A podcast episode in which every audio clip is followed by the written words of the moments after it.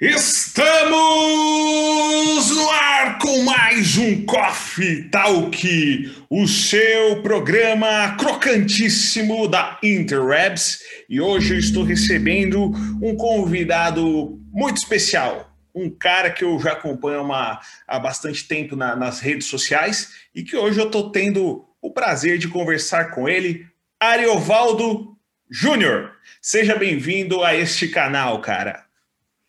E aí, beleza? Bom demais participar. É, pô, devia ter feito um café para a gente conversando aqui, tomando, né? É. Para ser coerente, né? É bom demais, agradeço o convite e vamos lá, vamos ver o que, que vai virar isso tudo.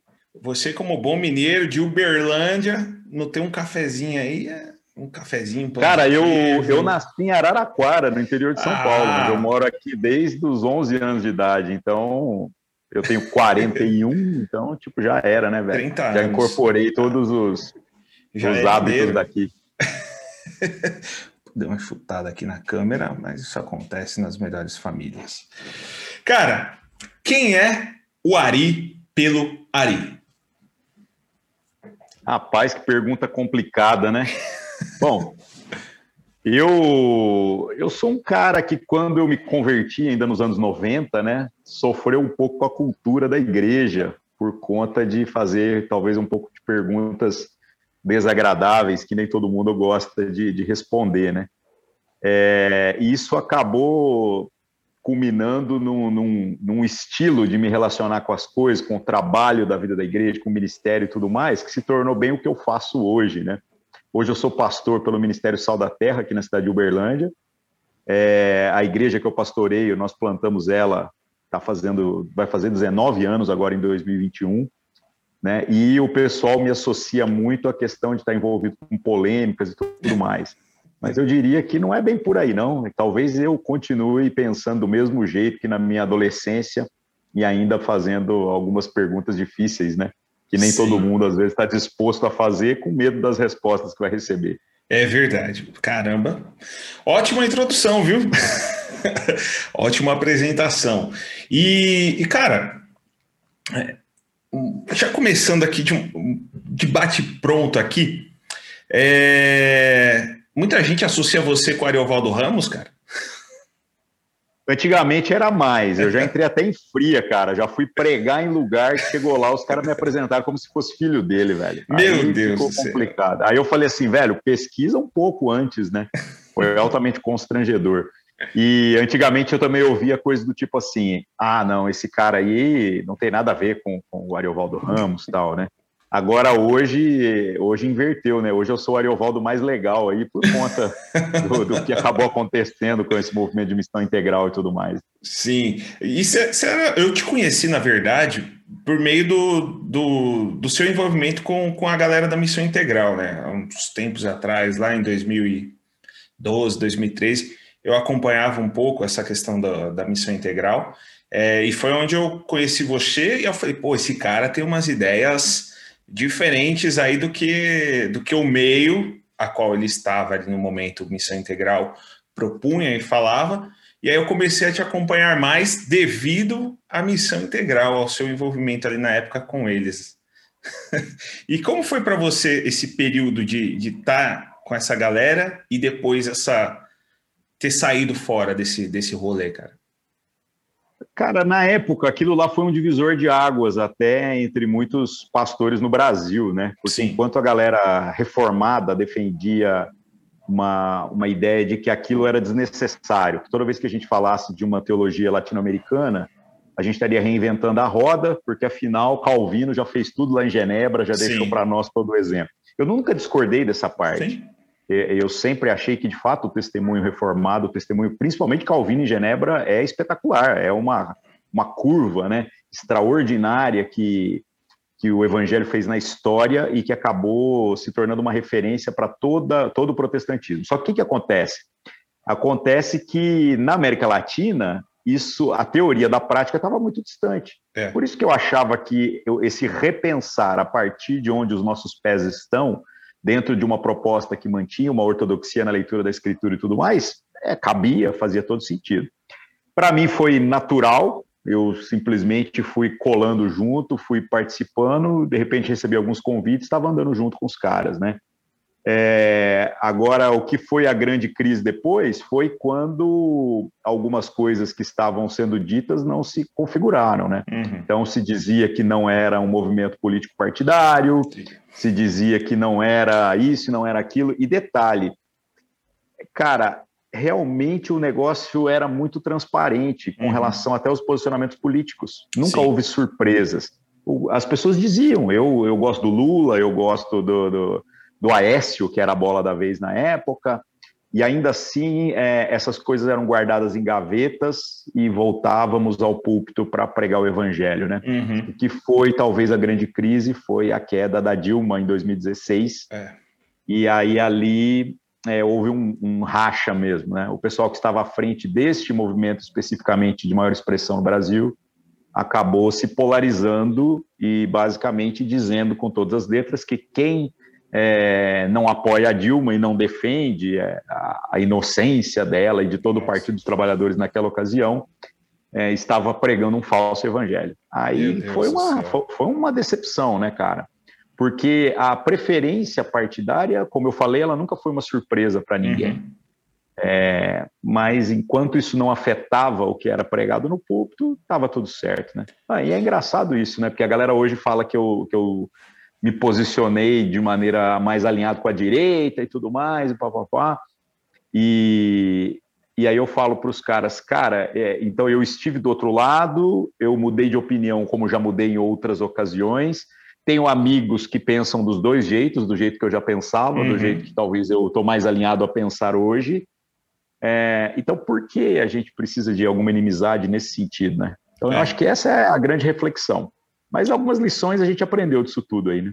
É, e, e triste, né? Porque pelo fato de você não compactuar com a posição política deles, até o seu ministério, né, o fato de você ser um pregador do evangelho, ser um pastor, até isso foi colocado em xeque, cara, né, por você não ter fechado, não ter comprado o pacote ideológico que estava ali vigente, até uma coisa dessa que é tão, é, eu falo por mim, né, ouvindo você, ouvindo seus sermões, as suas pregações tal, pô, você é um pregador do evangelho, é um homem usado por Deus.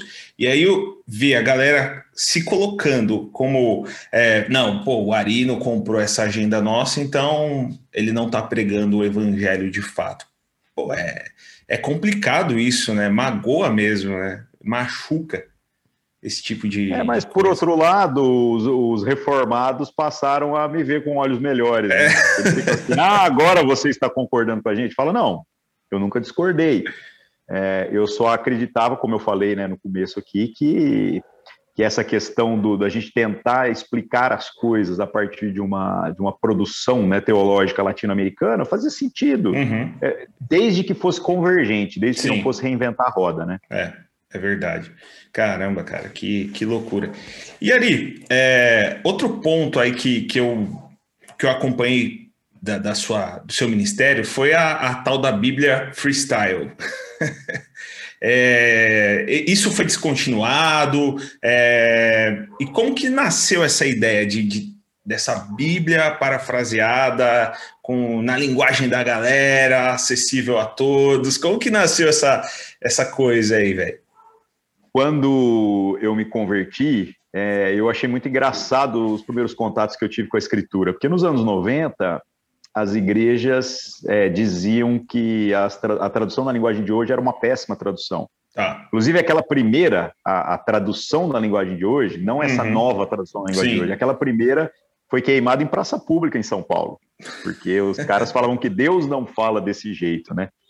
Acabou que eu cresci lendo assim o texto mais comum era Almeida mesmo, a revista corrigida, e se você fosse muito moderno, você usava a revista atualizada. Cara. Essa era a relação de um, de um adolescente é, nos anos 90 com a escritura. Não uhum. tinha NVI em português ainda. Sim.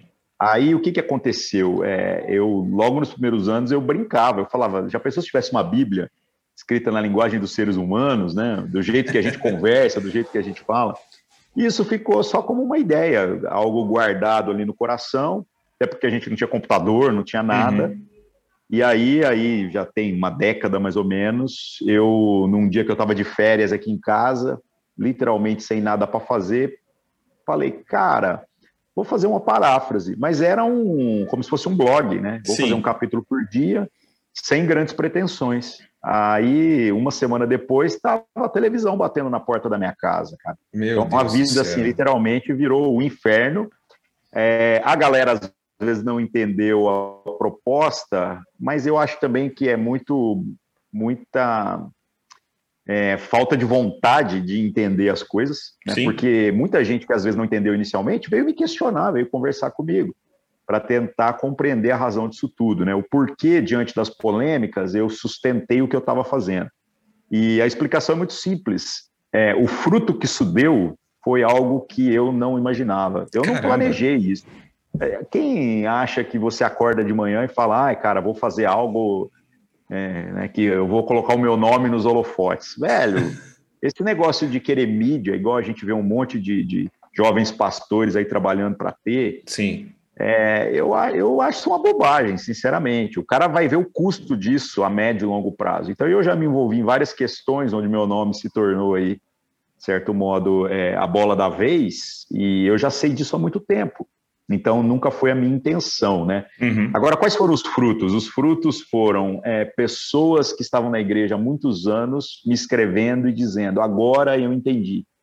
Então, quer dizer, nós temos uma geração Caraca. de pessoas que são analfabetos funcionais mesmo. Sim. O cara consegue, inclusive, repetir o texto que ele lê, mas ele não consegue compreender. Uhum. E aí, quando você mastiga isso, isso abre a compreensão da pessoa para outro nível. Hoje, tanto é que a gente tem várias paráfrases aí. Né? Sim, né? Você sim. pega a mensagem do Eugene Peterson, é um texto extraordinário, uhum. e outras versões, né? outras traduções, que aí já é um outro viés, porque o que eu fiz é bem paráfrase mesmo. Né? Sim. É bem sim. contar o texto a partir daquilo que, que eu compreendi. Na linguagem um da galera. Texto... Linguagem da galera. Agora, um testemunho mais extraordinário de todos, cara, é ver pessoas que nunca tiveram contato com Bíblia escrevendo e, e, e, falando, cara, não é possível. Eu fui Caraca. pegar a Bíblia para ver da onde você inventou isso e descobri que você não inventou nada, estava tudo lá, né? Malandro, então isso é, é, algo, é, é, algo que chegou num ponto que eu falei assim, se o preço para que isso continue, e eu não estou falando de centenas de pessoas, eu estou falando Sim. de milhares, cara. Eu fui catalogando isso com o tempo, as mensagens que eu fui recebendo, e eu pensei, se o preço para que isso continue é, é eu aguentar essa pressão, então vamos lá, vamos segurar essa bronca até onde for possível. E eu não parei com o texto. Eu, tá. O texto simplesmente envelheceu, porque as piadas são muito temporais, né? Uhum. É, eu trabalhei no ano passado na atualização desse texto. Eu até tenho esse texto já atualizado, com algumas piadas mais atemporais. Só que eu tirei ele do site. Eu não, eu não estou com o site online mais. Sim. A minha pretensão é lançar ele impresso, em papel mesmo. Porque eu ainda acredito que o papel tem algum alcance relevante, né? Um alcance assim da, do cara carregar, né? Que é uma coisa que, embora o aplicativo cumpriu esse papel, mas eu, eu trabalho com alguns livros que eu tenho lançado, eu vejo como que papel ainda funciona bem. Né, sim, sim. E, e, você tomou muita pancada, cara, por causa dessa Bíblia? Ah, demais, demais. É, e aí foram pancadas de todo quanto é lado, né? É, pancadas do, do meio mais pentecostal e pancadas é, do meio reformado. No meio reformado houve um verdadeiro complô contra a minha pessoa, houve proibição de que eu fosse pregar em algumas igrejas. O negócio foi muito feio, né? Mas aí, com o tempo, isso aí foi, foi acabando, até porque quem levantava os questionamentos tem que sustentar depois para o seu próprio público, seu próprio rebanho, os porquês, né? Sim. Ah, então isso aí é errado por quê? E aí, ali é que a galera começou a passar vergonha e com o tempo foram esquecendo as críticas, né? Aí o cara tem que se esforçar demais, né? Pensar demais de o porquê que aquilo tá errado, né? Para dar uma resposta plausível ao, ao, questionamento feito pelo, pela ovelha dele, digamos assim. E é engraçado a gente estar tá fazendo questionamentos de forma, né? É, na época que nós estamos vivendo, cara, nós estamos Sim. discutindo formas ainda. Tá. Se houvesse de fato alguma, alguma modificação de sentido, de intenções, se eu tivesse sendo liberal na maneira de interpretar uhum. o texto, é, eu até entendo que então caberiam críticas, né? Agora hoje é engraçado o mundo que a gente está vivendo, né? Hoje Você pega aí, por exemplo, um cara como o Ed René, que é um cara com uma obra tão extraordinária. Ele consegue, na linguagem extremamente erudita, é, pincelar algumas coisas que a galera vê um, um certo liberalismo. É, e, e, eu não acho, eu não sei nem se ele concorda com tudo que a galera fala a respeito dele. Sim. O único detalhe é que ele não se explica. Uhum. E isso complica muito, cara. Ele Você falar, quieto. jogar, jogar a merda no ventilador e depois não explicar é um grande problema. Mas tá bom, né? Celebridades podem fazer isso. É. Então, esse, esse tipo de posicionamento é, divide as pessoas. Então, tem o time contra e tem o time a favor, né? E eu acho, sinceramente, que esse posicionamento dele é muito mais complicado do que qualquer coisa que eu tenha feito. Né? Sem entrar no mérito até do se está certo ou não, porque aí é outra história, né? Sim. É, até porque eu nem acompanho muito, eu só vejo também as polêmicas, né? Sim. É, eu concordo, concordo com você.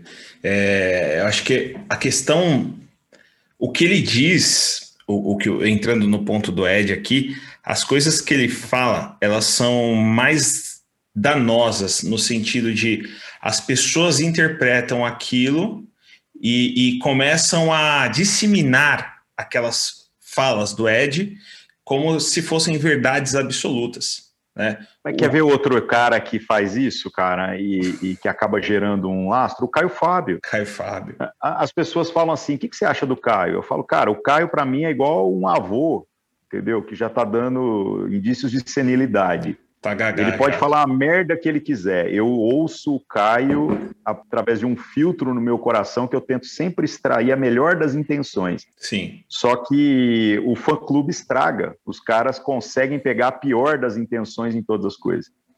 É, e aí fica ruim, né? Então eu também eu não concordo com tudo com o Caio, como eu não concordo com ninguém, né? É, Sim, mas faz bem mas o fã-clube pegar exatamente as polêmicas e sair replicando, poxa, cara, isso aí, isso aí dá, dá raiva até, né? É, e é engraçado que, assim, são... A gente vive num, momento que tem faixas etárias diferentes disseminando é, insanidades diferentes. Você citou o Caio Fábio, que é o... Não sei se ele é mais velho que o Ed, provavelmente sim mas o Caio ah, Fábio, é. aí você tem o Ed, aí você tem Vitor Azevedo, né? Que, que, que é a galera jovem aí em massa ouvindo ele, e que, cara, é muito danoso também, né? É muito danoso. É mais um que é mais danoso do que a Bíblia freestyle. Cara, o Vitor, eu, eu, juro que eu tentei acompanhar alguma coisa, mas não tem condição, velho. É, não é. tem condição. É, eu fiquei assim, eu fiquei, pensando, cara, como pode é, algo tão superficial, sabe? Sim.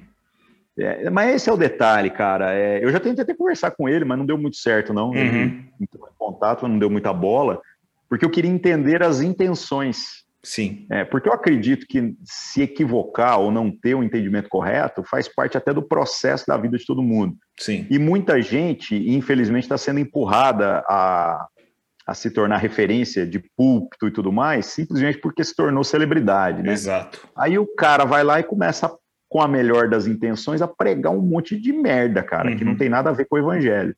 Então eu não estou matando ninguém mais por conta disso. Sim. Eu quero ir lá e tentar entender. E outra, tentar ver eu, eu, o que, que eu posso ajudar, né? Uhum. O que, que eu posso ajudar fazendo as perguntas difíceis, onde a pessoa depois vai trilhar a jornada por si própria.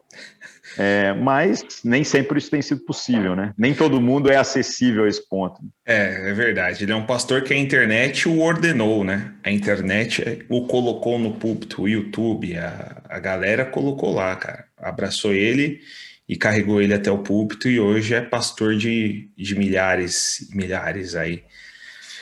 Vamos ver onde isso vai parar, né? Bom, a, a, a, questão de você não pregar exatamente o que a escritura traz é que as palavras também não se sustentam, né? Sim. Longe não vai, a gente é. sempre vê isso.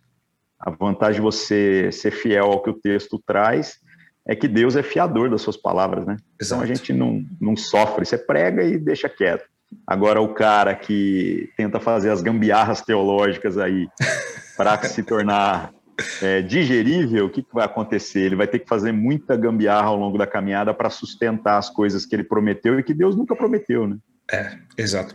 E, cara, uma coisa que eu estava pensando recentemente, conversando com algumas pessoas, é que, e, e, você é um cara que viveu muito, muito esse, esse movimento. Na década de 90, a gente teve muito essa questão de, mano, existe, existe um, uma galera que a igreja não aceita. Uma galera, como você falou no início do programa, que faz perguntas que são muito ácidas ou então que tem uma estética que, que meu, pô, aqui na igreja dos anos 80, 90, a gente não vai aceitar esse tipo de gente, esse cabeludo, esse roqueiro, esse. Na tatuagem, acho que na, na, não tinha tanto isso ainda na, na época. É, e aí hoje a gente vê um movimento diferente disso. Se lá a galera não era aceita pela igreja, hoje nós vemos as igrejas que estão se moldando para aceitar todo tipo de gente. É... Porém, tem, tem uma galera que se perde nesse tipo de, de molde, né? Começa a ter esses discursos é, aonde você faz, como você falou, gambiarras teológicas e, e muda aqui, muda ali, para ser aceito pelas grandes multidões, por esse tipo, por muita gente. Né? É, e a sua, a sua igreja, a Manifesto, ela, ela hoje é uma igreja que é, não necessariamente é uma igreja de tribo, mas que as pessoas elas se identificam muito com você é, e terminam chegando até a, a, manifesto por conta dessa identidade, desse meu, pô, é, aqui é uma igreja onde eu posso fazer perguntas mais mais ácidas, porque o pastor que está aqui liderando foi alguém que então ele vai me entender, ele vai me aceitar aqui. É, e, e essas outras comunidades, elas simplesmente se abrem para aceitar todo tipo de gente é, e que, é, querer ser aceita, né? Na verdade, não é para aceitar, mas é para querer ser aceita pelas pessoas. É um movimento diferente, né? De épocas diferentes, é, com focos bem, bem diferentes, não é verdade? No, nos anos 90, uma coisa que eu percebia é que o custo de você fazer parte de uma igreja, no, nos aspectos da, da, cultura, eram muito elevados. Você Sim. tinha que renunciar a muitas coisas. Eu digo da questão da roupa. Você falou da tatuagem, né? Não, não tinha o crente tatuado, né? É. Tatuagem literalmente era um negócio de bandido, né? Agora Sim. não, agora não tem ninguém sem tatuagem mais, né? uhum. né? É, é, e uma série de coisas, música, roupas, camisetas de banda, coisas que a gente teve que ir abrindo mão. Cara, eu tive que tirar brinco quando eu cheguei na igreja. Cara, Cabelão, isso era um, tem que cortar. É, era um problema para os, os jovens e tal. É, e isso, isso então custava muito caro. Eu confesso para você que só permaneci na igreja, velho, porque a gente vai vendo Deus mexendo os pauzinhos na vida Sim. da gente. E muito rápido eu acabei me envolvendo com o que se tornou até o embrião da igreja que eu pastoreio hoje, que foram os trabalhos de evangelismo de rua. Uhum. Então, o fato da gente ter esse anseio, não apenas de fazer parte de uma comunidade de fé como a Escritura aponta, mas de querer pregar o evangelho para os outros, fazia com que a gente engolisse muitos sapos. O que eu vejo aqui nos dias de hoje é a gente evoluiu em alguns aspectos, mas infelizmente a superficialidade tem reinado no, no meio uhum. da igreja. Então a gente só evoluiu na aceitação estética. Então agora é, parece que é mais desejável você ter o cara da estética diferente, né? Só que o restante das coisas, que era o que de fato eu acho que fez a diferença na minha vida, né? A palavra e tudo mais, a, a, essa tradução da vivência para um mundo real, isso daí a gente não aprimorou, não. Isso uhum. aí a uhum. gente não, não trouxe para a realidade. Então hoje eu vejo, por exemplo, igual a galera fala assim, ah, a igreja da parede preta, né? Eu falo assim, cara, a gente pintou parede preta é, em 2001. Faz 20 anos que a gente pintou a parede de preto. É, depois a gente percebeu o tanto que custava caro para você pintá-la de branco depois na hora de devolver o prédio que você alugou. E nós nunca mais pintamos uma parede preta por causa disso. Sim. Né? Então, é, o primeiro prédio nosso, tudo era preto, a cadeira era preta, o chão era preto, a parede era preta. Né? Coisas que a gente. Total. É, e a gente foi discernindo que a, a, o nosso chamado para a questão da cultura, é, para a questão da, do que você falou que era uma divisão em tribos, e que hoje eu acredito que não existe mais. Sim Hoje o que está acontecendo é assim, um cara com camisa do Iron Maiden, ele pode curtir sertanejo, não claro. tem problema.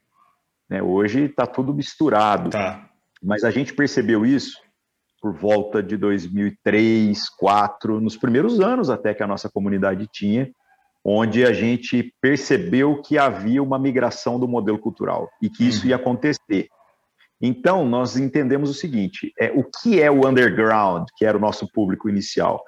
E a resposta que a gente encontrou é o seguinte: é uma maneira de ver a vida. Uhum. Então, dá para o cara ser um engravatado que trabalha como CEO numa empresa, ser rico, morar num condomínio fechado e ser underground, cara.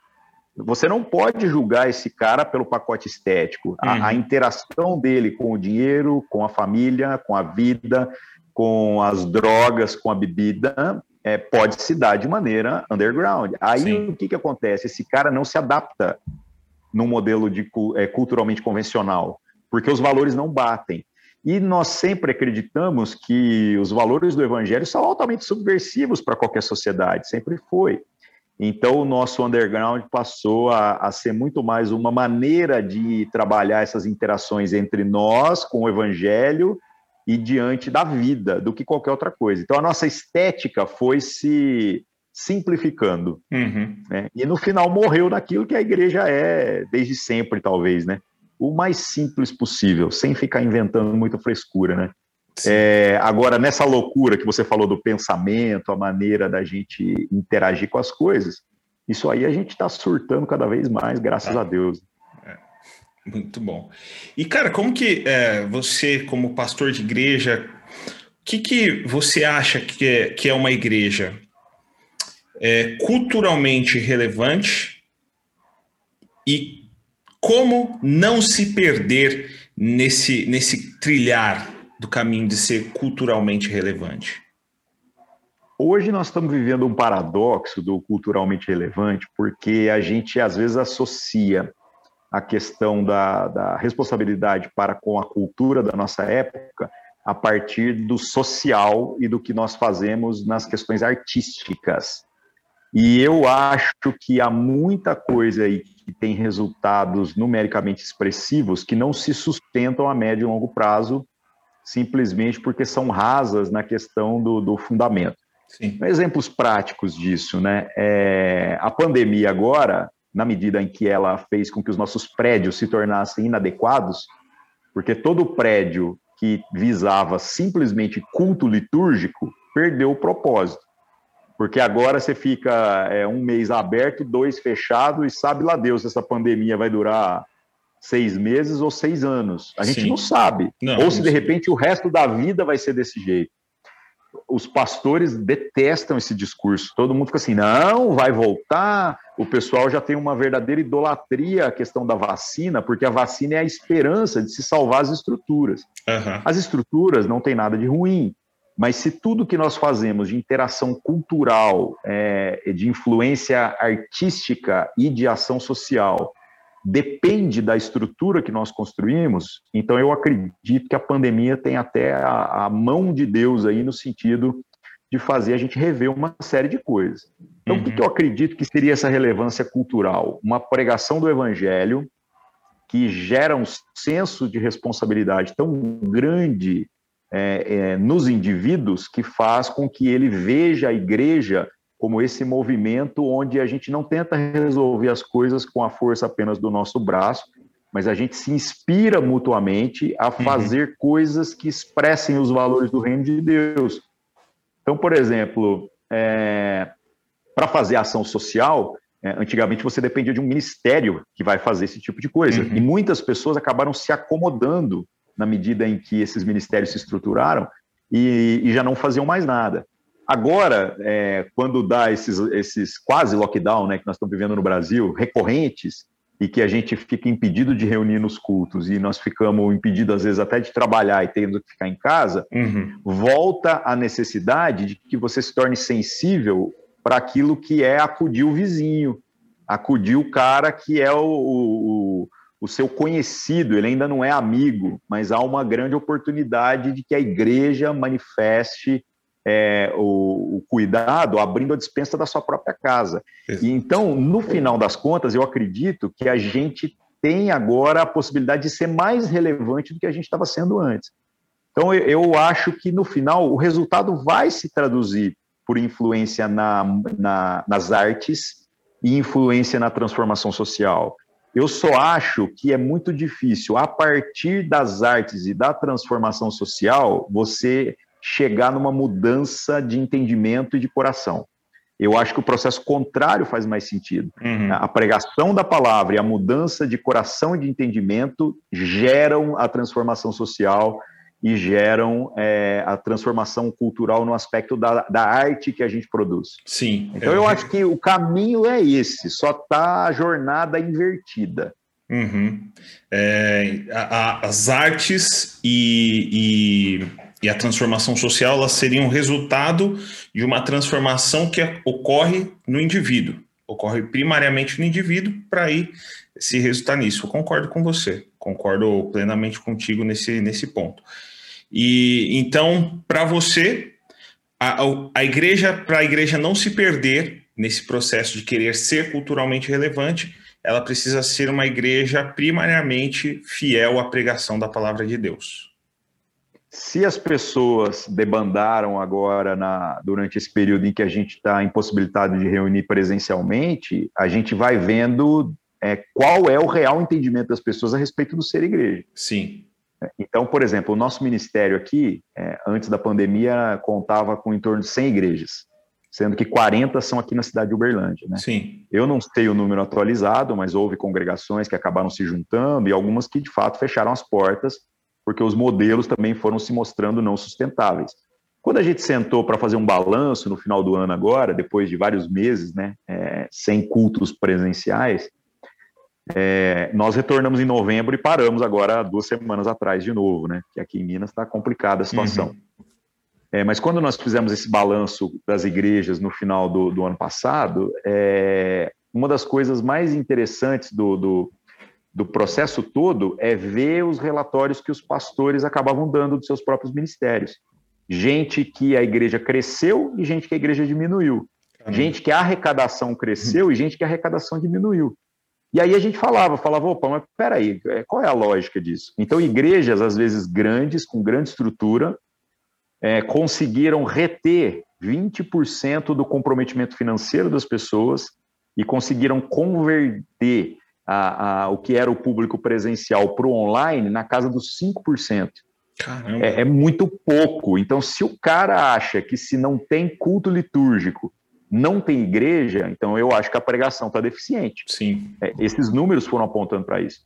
E outras comunidades testemunharam exatamente o contrário. A gente aqui testemunhou um, um aumento de todos os índices, foi uma coisa extraordinária. É, perdemos pessoas que congregavam com a gente presencialmente? Sim, é óbvio que nem todo mundo entendia o que era a proposta, né?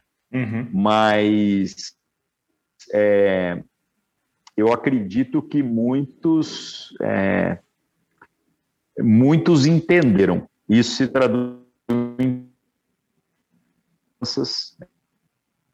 unidade aqui. É muito pelo contrário.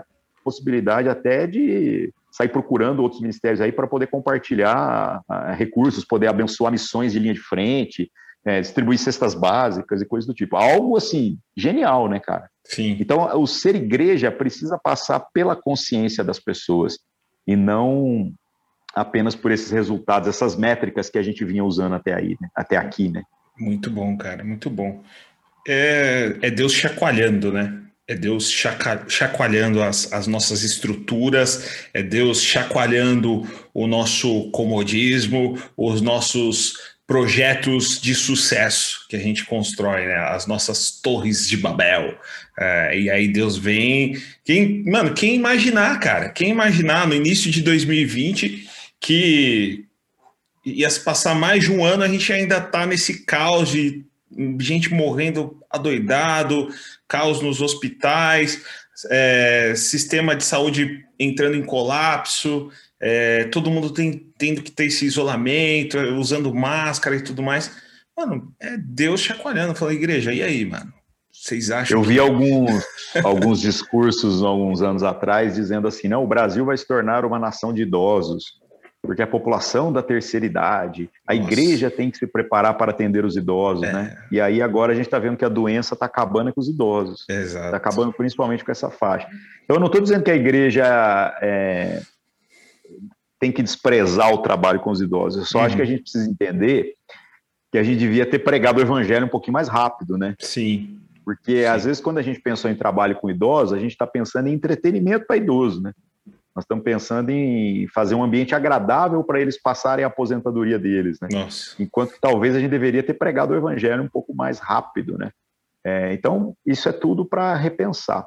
É, ninguém previu nada, né? Sim. É, mas eu acho que tudo continua no controle de Deus, como sempre teve. Sim, Deus é soberano. Deus é soberano e ele está ele tá agindo na igreja, está agindo nas pessoas em meio a esse caos total e falando, meu, e aí? Onde que onde vocês vão parar? Com seus projetos de poder aí que vocês estão querendo constituir. Em meu nome. Hoje, hoje é legal que se você parar para pensar, você falasse assim: "Ah, eu tenho aqui 50 milhões para construir um prédio para a igreja, né?" Sim. É, hoje a gente teria que repensar tudo. Sim. Nenhum projeto de igreja construída na última década serve mais. Não.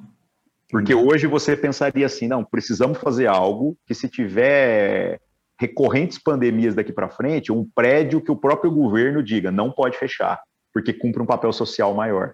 Uhum. Então, tá vendo? É uma nave grande com algumas salinhas não atende mais. Não. Então, como que você vai dizer que Deus não está nesse processo se ele está forçando a gente a repensar uma série de coisas que a gente já estava acomodado demais. Sim, o cenário é caótico, mas Deus é maravilhoso, né? Deus é maravilhoso, é, é, é fantástico ver ele agindo, mesmo em meio a uma situação tão, tão alucinante, tão dolorida que é essa, essa questão da Covid. É, aí você estava falando que aí já está em lockdown, aí novamente em Uberlândia? É, aqui agora tem toque de recolher, igual decretaram agora em São Paulo, né? Sim. Aqui já está uns 10 dias, é, das 8 da noite às 5 da manhã, lei seca, que é o Nossa. caos, o pessoal começa a surtar. E, mas o comércio, cara, aí a gente vai vendo as diferenças regionais, né? O comércio está liberado por delivery até menos de bebida, né? Até às seis da tarde só. Caramba! É, à noite está proibido até de comida. Nossa, então o que, que acontece, cara? Tá, tá uma situação delicadíssima, porque o pessoal que trabalha com alimentação, lanchonete, restaurante. Nossa, quebrando. É, tá enrolado. Tá, tá enrolado. É, porque a é. hora do fervo é. Não, noite, e aqui né? durante o dia. É. E aqui durante o dia não tá podendo fazer retirada na, nos comércios. É, eles querem que você faça o delivery, tem que ter o entregador mesmo. Então, assim, o custo disso, economicamente falando, vai ser alto daqui a algum tempo, né? É. Vamos ver quanto tempo isso vai se sustentar. É, a gente não, não consegue mensurar o que vai acontecer, né? Com a economia. Uma coisa engraçada, as igrejas aqui não estão proibidas de se reunir porque fizeram uma lei no ano passado colocando elas como serviço essencial. Aqui em São Paulo também. Então, é, pode reunir 50 pessoas. Só que, por exemplo, cara, o nosso culto aqui não dá 50 pessoas desde que a gente retornou. Uhum. Né, porque era óbvio que todo mundo de grupo de risco, todo mundo que tem filhos, essas pessoas não retornaram. Uhum. Elas permaneceram no online, né? Uhum. É, voltaram às aulas aqui e o meu filho eu não mandei ele para a escola. Sim. Agora entraram, o Ministério Público derrubou aqui a, orientação do município, aqui parou as aulas de novo, está proibido Caramba, ter aula cara. presencial. É uma bagunça. Então, para o meu filho que já estava online, não mudou nada. Sim. Achei que foi a decisão mais acertada. Agora, a igreja poderia reunir, a gente poderia fazer culto normal, só que nós resolvemos é, uhum. fechar. Sim. Porque no nosso entendimento seria incoerente a gente vendo tanta restrição e a gente não cortar na nossa própria carne nesse sentido. Né? Exato. E Cara, aqui em São Paulo eu vejo que esse aspecto da, da questão das igrejas é muito jogo político, velho, envolvido nisso, né? Porque o Dória quer, quer se lançar presidente e, e, meu, ele quer ter a galera evangélica do lado dele, ele quer ter apoio dos crentes para poder se lançar nessa candidatura, porque ele viu com o Bolsonaro que ter os crentes do lado é, é muito bom, é muito bom. Então, para mim não faz o menor sentido. Não faz o menor sentido você colocar a igreja como como item essencial uh, nesse aspecto, em meio à pandemia, dizer que a igreja precisa permanecer aberta porque ela é, ela é essencial. E, de fato, a galera. Não, eu, eu só acho que, quando a gente está falando da igreja, fica parecendo que houve proibição da igreja existir e trabalhar. Uhum. Gente, nós estamos falando de culto. É, de culto. E nós realmente acreditamos que o culto litúrgico ali de domingo, ele, ele é 90% do trabalho da igreja, eu acho que a gente está tá fazendo tudo errado. Tá falido, é. Não, e aí a gente volta ao ponto que você levantou muito bem, da gente repensar mesmo a, a, o aspecto do ser igreja. Porque se realmente a gente acha que é o fato de ter culto, né, de poder fazer o culto que, que nos eleva, que nos coloca em outro patamar, que fala, não, é isso que é igreja, cara, tem, tem muita coisa errada que precisa ser revista na nossa, no nosso modo de enxergar a Bíblia, de enxergar a igreja, de enxergar o Evangelho. E, e como que está sendo pastorear à distância, cara, nesse, nessa parada louca aí? Para mim não mudou muita coisa não, cara. É. Porque eu confesso para você que o que eu trabalhei nos últimos anos, o projeto Descrentes, trabalhando com desigrejados e tudo mais, acaba que isso já era minha praia. Sim. É, aqui, é, o culto online acontece aqui na minha casa, cara. Tá. É, que é, quando veio esse negócio da restrição em março do ano passado, o conselho da, da igreja que eu pastorei virou e falou assim: não, vamos fazer o seguinte. É, vamos fazer o culto lá da casa do Ari, que lá já tem tudo. Já tem é, um estúdio montado. E de fato eu tenho equipamento, estúdio, câmera, tudo, microfone.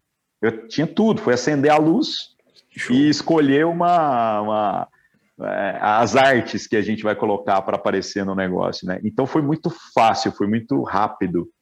É, o culto então se desenrolou. Tá. Agora o atendimento às pessoas acabou tendo que ser ampliado, porque teve muitas pessoas, às vezes da cidade e às vezes de outros lugares, que não passaram a, a, conseguir ter esse tipo de apoio nas igrejas da qual fazem parte. Sim. Então, aquilo que eu fazia se intensificou. Né? Hoje, para você ter uma ideia, a gente está trabalhando, inclusive, com um pequeno grupo, cara, um grupo de estudo bíblico para pessoas de fora, uhum. online. Né? É, e o culto online, nós descolamos ele do culto presencial. Quando a gente retornou os cultos presenciais em novembro, nós resolvemos não voltar a transmitir culto presencial e falar que isso é online a gente resolveu continuar com o online 100% voltado para online. Como se falasse ah. assim, nós estamos plantando outra igreja. Apartado, é. outro rolê. É. Por quê? Porque, cara, Deus praticamente nos empurrou para isso. E era algo que eu já havia pensado, eu já havia até planejado. Falou, poxa, gente, vamos fazer algo assim, online, voltado para online. Só que haviam muitas perguntas que a gente não sabia responder, né? Uhum. Ah, como vai ficar a comunhão? Como vai ficar isso? Como vai ficar aquilo? E agora é legal porque tateando a gente está encontrando as respostas. Então nós temos os pequenos grupos, agora a gente ambiciona outras coisas para o futuro. É, por exemplo, na medida em que eu começo a ter pessoas de regiões similares, por exemplo, de São Paulo, hum. é, quando eu passo a ter três famílias em São Paulo, certo? Eu posso começar a, a mentorear para que eles façam um grupo de estudo entre eles, cara. Que legal. Entendeu? É, eu não preciso é, privar eles da comunhão, eles estão próximos. Né? Não vai, obviamente, é, ser semanal. Uhum. Né? É porque eu sei que São Paulo não é igual Uberlândia, que 15 minutos eu estou do outro lado, né? Mas se eu conseguir uma experiência quatro vezes ao ano, e, e agora o online ele tem um, um aspecto muito interessante ele engaja bem. Uhum. O online é 880, cara. É diferente do culto presencial, onde tem ainda um ranço de religiosidade. O cara vai por causa de Deus, mas ele não gosta do que está acontecendo ali. No online, não. Ou o cara tal, tá, ele não tá. Porque é muito fácil. Você está no sofá da sua casa de cueca. Você não quer ver, você fecha, cara. e aí, isso gera, inclusive, uma mobilização até de recursos. Então, nós conseguimos ajudar pessoas, nós conseguimos fazer ações. E quando você dá um grito nesse sentido, fala assim, poxa, tenho três famílias em São Paulo. Não agora, porque agora tem todas essas restrições. Uhum. Mas mais para frente você fala assim, não, vamos fazer uma confraternização, né? um movimento onde nós vamos juntar. Né? É, eu tenho grana para me deslocar até lá. Que legal. Eu tenho grana para pagar o churrasco, tá ligado? Então é em favor da igreja, cara, é em favor do que nós estamos vivendo junto, né? É, e, então as respostas estão vindo na medida em que a gente está caminhando. Uhum. A gente só não pode perder a sensibilidade para isso. Sim, sim. Muito bom. As igrejas, na sua opinião, então, não serão é, mais como elas eram antes da pandemia? Ah, eu acho que muita gente vai fazer de tudo para segurar as estruturas o quanto puder nas mãos até vazar tudo, sabe? É, Deus vai acelerar. pelos dedos. É, vai, não, eu não sei se acaba ainda em dois anos, cinco, dez. A gente tem modelos arcaicos é, que têm 50 anos e ainda estão aí, cara. Sim. Eu já preguei em umas duas, três igrejas centenárias, né? E, e, algumas dessas igrejas, às vezes, elas têm uma, uma visão muito clara a respeito da, da interação com o tempo em que elas estão inseridas, sabe? Eles uhum. conseguem discernir tempos e épocas com uma certa sabedoria, né? Sim. É, mas tem muitas igrejas que, às vezes, o cara tem um prédio lá que vale milhões e tem 15 pessoas no culto e eles é, têm como grande argumento para continuar o que estão fazendo é o meu pai é que comprou esse terreno, o meu avô é que pagou essa construção. Então, isso já está falindo, cara, isso já está acabando. Eu não acho que isso seja ruim, Uhum. E eu não uhum. acho também que isso seja, de alguma maneira, um fracasso. Sim. Porque as igrejas lá que a gente tem no, no livro de Apocalipse, que tem as cartas lá, é, também não estão aí mais. Uhum. Não tem nada de errado, né? A igreja é um organismo vivo. Então, esse ciclo faz parte do movimento. Eu só acho que nós precisamos aprender a não cuspir no prato que nós comemos é graças ao trabalho dessas igrejas que o evangelho chegou até nós. Sim. Mas a gente estar sensível ao que precisa ser daqui para frente, né? Amém. Que bênção.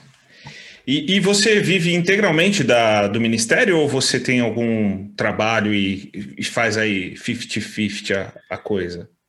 Essa palavra integralmente é um negócio tão complicado, né? Porque é. Eu nunca, eu nunca fui integral Sim. no sentido de exclusivo, né? Uhum. Mas eu sempre fui integral no sentido de que a prioridade número um é isso. Sim. Isso há muitos anos já, né? É, eu tenho alguns negócios com a minha família aqui, ah, tá. algumas empresas, e aí eu trabalho meio período com isso, né? É, mas é aquele negócio, como é um negócio em que você é, é sócio, você está junto, isso às vezes demanda mais. Mas, por outro lado, eu tenho uma liberdade extraordinária, né? Eu não tenho férias, eu não tenho as coisas que um funcionário teria. Uhum. Mas, por exemplo, quando a gente vai fazer qualquer tipo de trabalho, falar, precisamos ficar 15 dias fora, eu não tenho nenhuma dificuldade com isso. Sim. Eu consigo pegar as coisas do ministério e colocar aí como agenda. Agora, é, esse meu trabalho, entre aspas, né, é, ele hoje provê menos da metade do recurso que eu preciso para sustentar minha casa, para você ter uma ideia. Caramba! É, então, isso é algo que Deus foi me empurrando e que eu confesso para você, assim, aquela obsessão do controle que a gente tem, se uhum. eu fosse fazer as contas, eu jamais iria me colocar na condição em que eu vivo já há vários anos. Sim. De depender de ofertas, né? E o pessoal até fala assim, cara, mas você nem pede, você nem fica falando sobre isso, né? Mas eu diria que hoje, assim, praticamente dois terços, cara, da renda que eu tenho para colocar na minha casa vem de ofertas. E o legal Caramba. é que eu não tenho controle nenhum sobre isso. E eu não recebo da igreja local aqui, viu? Não tem nada daqui. São irmãos que ofertam irmãos na sua vida. Transfere, deposita, e Caramba, hoje cara. o cara ainda faz um Pix, aparece o nome, mas se o cara fizer um depósito, eu não sei de que cidade é, eu não sei quem é, eu não sei nada.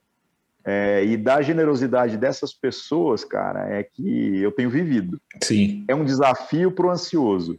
Sim. Porque todo mundo fala, quanto você ganha? Eu falo, cara, eu não, não sei. sei, eu tenho que saber mês a mês. Mas eu confesso para você, assim, ano passado, com toda essa dificuldade, tanto a igreja aqui passou a ter mais recursos, como a minha casa, eu diria que financeiramente foi dos anos mais prósperos da minha vida, cara. Caramba, e cara. sem afobação, né? Sem, sem eu ter que ficar usando Malaquias 3 aqui para Que da hora. Né? Exato.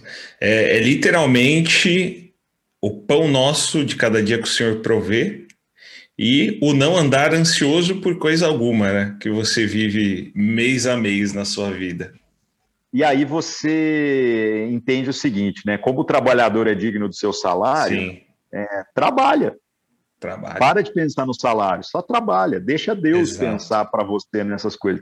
E isso é uma quebra de paradigma para a época em que a gente está vivendo, porque todo mundo fica com esse papo de empreender, empreender, empreender, e eu não tenho nada contra, eu acho Sim. que faz parte do processo. Só que qual é o sonho do empreendedor hoje? Que os jovens estão sendo contaminados demais por essa ideia. É a autonomia e a independência financeira. Ser gerente assim, de não, si mesmo. É, não dependa de ninguém. Não, os caras falam assim: o meu plano é aposentar aos 40 anos. Nossa. Aí eu penso assim, velho, eu tenho 41 e o meu plano é aposentar morrendo. Aí eu queria que não fosse logo, né? Mas eu queria, assim, sei lá, velho, até os 70, 80, eu não sei, o tanto que Deus vai dar graça aí, né? Sim. 90, eu espero que não, que aí eu já vou estar tá ah, né? Tá.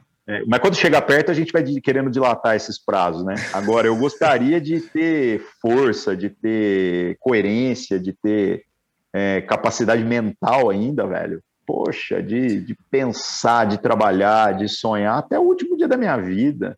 Esse negócio do não, eu vou aposentar agora, eu não vou fazer mais nada, tá louco, velho. É, para mim, isso aí não faz o menor sentido. Na Bíblia nem tem aposentadoria, né? É. E a sua parte você fez bastante, né? Foi emagrecer pra caramba, cara. Pra, pra prolongar aí, né? agora, os anos. É. Agora é a luta para as outras coisas, né? O legal Sim. da vida da gente é isso: você começa a puxar uma linha do que está embaraçado, Aí a gente vai vendo o tanto que a gente vai ficando acomodado em N áreas da nossa vida, né, cara? Sim, exatamente. N coisas que a gente pode melhorar. E o que e também não é garantia de nada, né? Não, não, não é, não é. Mas foram quantos quilos, Ari, que você perdeu aí nesse processo todo, cara? Eu perdi 62 quilos, cara. Meu Deus, perdeu um, um outro né? homem. E isso é uma das coisas que eu nem toco muito no assunto, né? Porque a galera sempre quer saber qual foi o processo todo, né? Ah. Mas eu nunca entro no mérito disso por uma simples razão. Eu digo pra galera assim, cara, para de ficar procurando é. a receita mágica que os outros fizeram.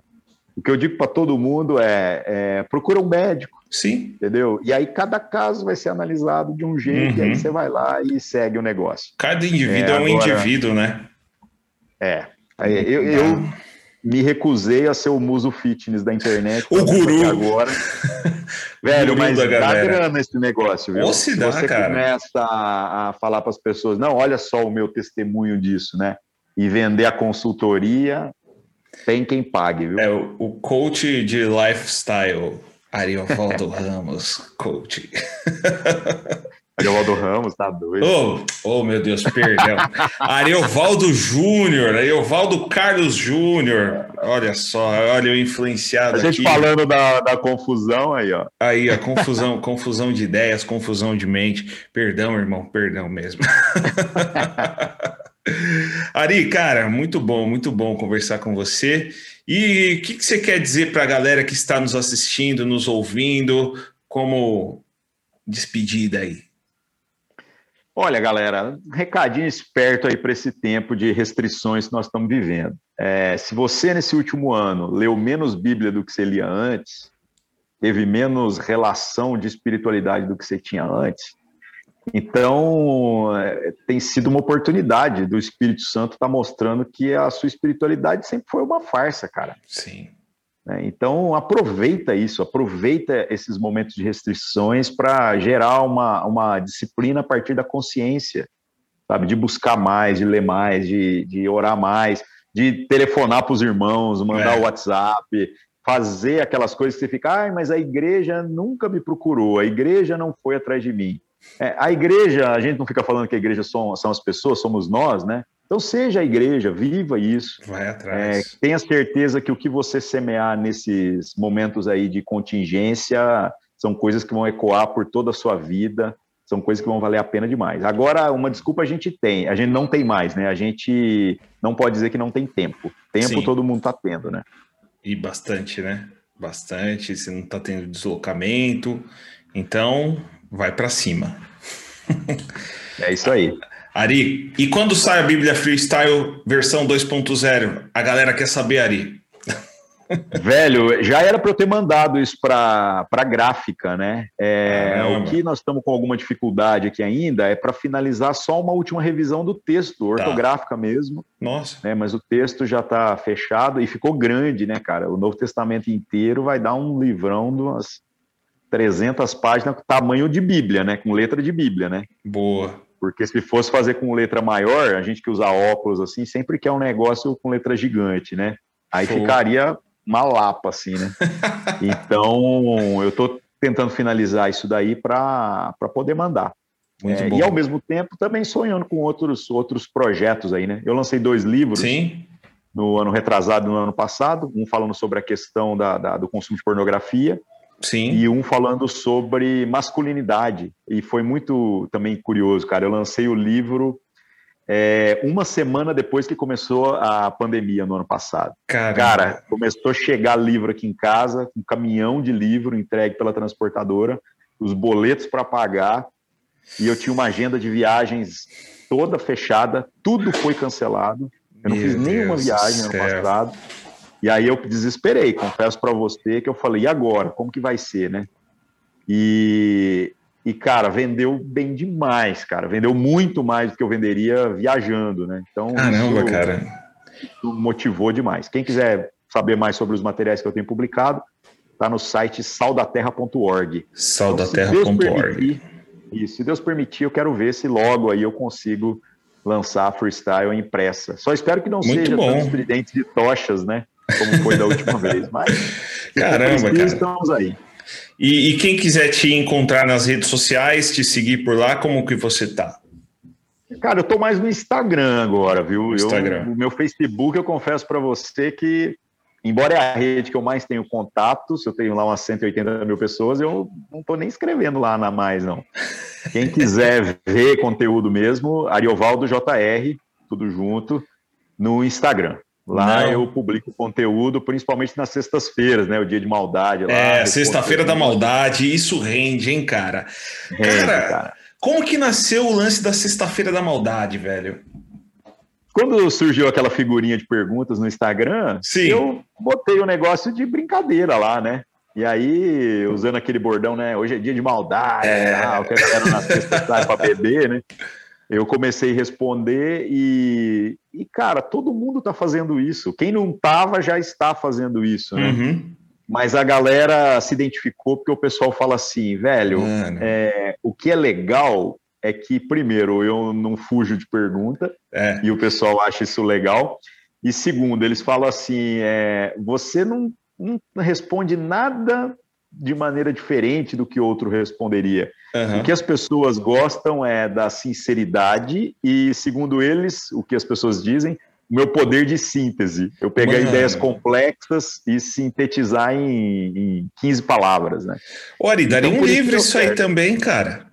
Você não acha? Daria, mano, mas eu confesso para você que trabalhar coisas pontuais assim, eu acho mais difícil até, viu? Essa minha experiência com esse livro de masculinidade que eu lancei tá. no ano passado, que você pega um assunto e tenta esticar mais, eu achei mais gostoso de fazer, viu? Certo, entendi.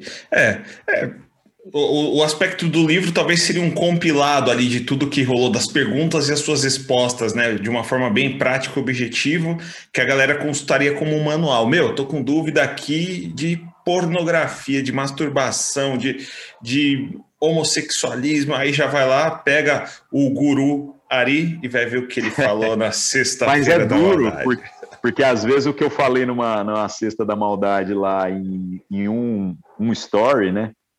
Se eu fosse colocar num livro, eu gastaria três páginas para tentar ser mais exaustivo, né? Exato, é verdade. Então é, é complicado. Não daria para trabalhar muitas perguntas. É um trabalho árduo. Cara, muito bom. Ari, obrigado, cara. Obrigado pelo seu tempo, pela sua disponibilidade e pela sua entrega àquilo que Deus te vocacionou para ser né, e que você cumpria isso com excelência para a glória de Deus a cada dia. Obrigado mesmo, cara. Valeu, obrigado pela consideração aí. Tamo junto. Vamos é nóis.